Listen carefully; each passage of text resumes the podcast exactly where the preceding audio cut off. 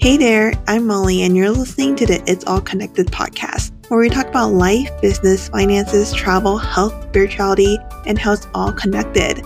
This podcast is for you if you want real and relatable content that makes you feel like you're having coffee or drinks with a friend. You ready? Let's dive in. Hey there, and welcome back to an episode of the It's All Connected podcast. So, in today's podcast episode, I am going to be sharing my experience of what it was like staying in hostels for 10 days, why I decided to do it instead of booking an Airbnb or hotel room like I normally do, what I liked about it, what I didn't like about it, and what I stay in one again. So, it all started when I was talking to one of my friends in Taiwan before I left, and she was telling me that she was going to Georgetown in Malaysia. And so from then on, Georgetown was planted in my head. And after spending some time in Kuala Lumpur in Malaysia, I had been talking to other travelers and locals, and everyone kept mentioning Georgetown and how it was like the food haven of Malaysia. Like it was the place to go for food. And so, of course, I had to check out for myself. And I, once I decided I was going, I started looking at accommodations. And that's when the idea of staying in a hostel popped into my head, which if you had asked me anytime before, I would have told you no, I would not stay in a hostel because when I first started traveling, I actually stayed in hostels for two months, which now thinking about it, I'm like, of course I wouldn't want to stay in a hostel because I did for two months. I think three weekends of breaks in between, but for the most part, I basically shared rooms with people for those two months. And while it was great, and I actually made a lot of friends in my first hostel. So it was a good experience. But I think by the second month, I was kind of over it and I just wanted my own space. But the reason why I thought about booking hostels for this trip to Georgetown is because I know that when I book a place that I really like, that's really comfortable, I just want to spend most of my time there in that room, especially if there's AC. And I did not want to spend my whole trip inside a hotel room or an Airbnb. And so I was like, okay, if I stay in a hostel, then I am more likely to spend my time outside actually doing things and meeting people. And also, hostels are a great way to make new friends because a lot of other people go to hostels sometimes with the intention to make friends. I've learned that some people just like stay in hostels to relax and chill in between like their ventures. Because on my trip, I saw a lot of people just stay like one or two nights and didn't really talk to anyone, which is fine. Everyone has their own purpose of traveling wherever they go, right? And so yes, that was my intention of why I stayed in a hostel for 10 days. What I found out after was for my first one, they actually turn off the AC during the day, which sounds painful, but also is perfect for me because I know that I would have stayed in the room a lot more if there was like constant AC. But then they did have AC in the common area. So what I did was in the mornings, I ended up working like one to three hours, which is really awesome because I got most of my work done for that day or even the next day, like every morning. And so I could actually explore without thinking about work, which is one of my ongoing biggest struggles, not currently, but before, where I felt like my brain was just never off. And if you have your own business, you can probably relate to this where you feel like you're never really not thinking about work. And I struggled this even more with client work because I was constantly thinking about like deadlines or when they would get back to me and how much time I would have when they finally got back to me. And it was like for me, I found that client work was just not something that I enjoyed doing. I enjoyed like my clients and helping them, but I did not really enjoy the process of client work, if that makes sense. But anyways, I'm getting off track here. The point is that I got most of my client work done in the mornings and then sometimes I'll like get ahead by working in the afternoons when I rested in the hostel because it was so hot and humid out in Georgetown or just like Malaysia in general at night I would work on like the podcast or just some things I was working on. And so I feel like being in a hostile environment was really beneficial to me because I got work done, I got to meet other people, I got a place to like sleep at night, and it fulfilled my intention for why I booked it. So I actually stayed in two hostels because after Georgetown, I ended up going to Langkawi, which is, I think, a 45 minute flight from, actually, it might be 30 minutes from Georgetown. So if you ever end up in Georgetown, I recommend checking out Langkawi too because their beaches there are amazing. I saw the most amazing sunset ever on the first night in my first like night of Langkawi.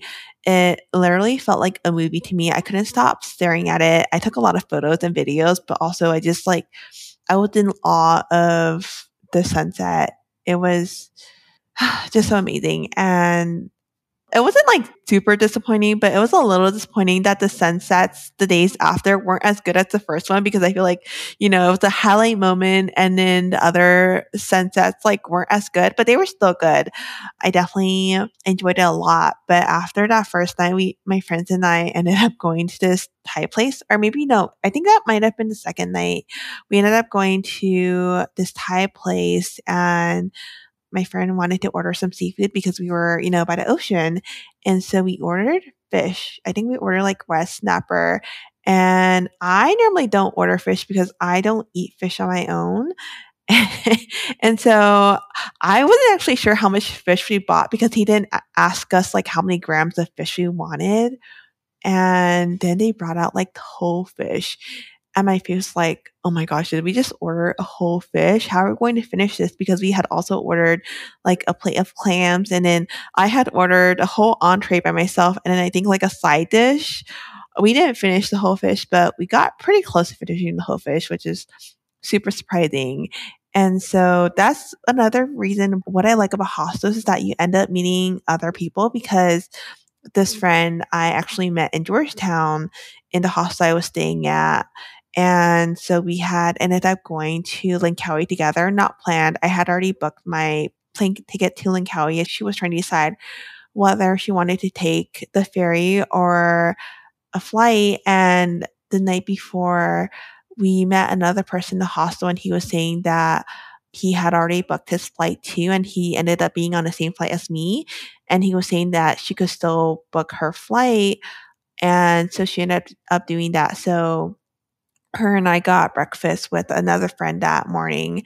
And then we got a grab to back to our hostel and then to the airport. And we're on the same flight, right? But then we booked different seats. And so I told her, I was like, hey, if you want, um, when we get to Langkawi, we can also get a grab to the main hostel area. We actually get a, got a grab to my hostel. And then she ended up walking like 10 minutes to her hostel. But that's another great thing about traveling with others is that you get to do things together, like, you know, getting lunch or checking out sunsets or getting rides to the airport or from the airport, etc. And so it worked out pretty well because in Langkawi, I ended up spending most of my time with her and then also another friend who left, I think, two days in. And so on my last full day, we ended up renting a scooter and she drove to another part of the island and we did some like sightseeing and then we ended up at another beach that by the evening time it didn't have a lot of people and then the ocean did this cool thing where like the waters pulled apart I don't really know how to ex- describe it, but maybe I'll post a picture of it on my Instagram sometime. But it was just like a fun experience and it reminded me of what I love about traveling.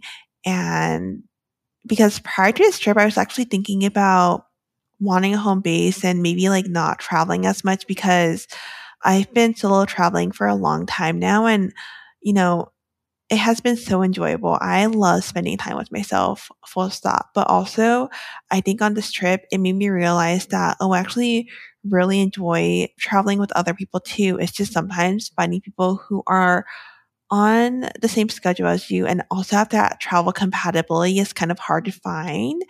Like travel compatibility is a totally is a real thing. You know, from the way you plan your trips or how you like to travel. Some people want to do activity after activity after activity, and then some people like just want to chill. I feel like I'm somewhere in between where, yes, I want to do activities, but I also want to chill. But I like having some type of structure, but also the flexibility to not follow that structure. And so, you know, when you're traveling with others, communication is really important. And also like understanding and compromise and all those things. And I just feel like it was a really good trip because I feel like, okay, there were options of things that we could do, but we were also flexible what we did as well. So we just really enjoyed our time. And I did not talk about Georgetown that much in this podcast, but the reason I ended up going was because I was talking to one of my friends in Taiwan and she was going to Georgetown.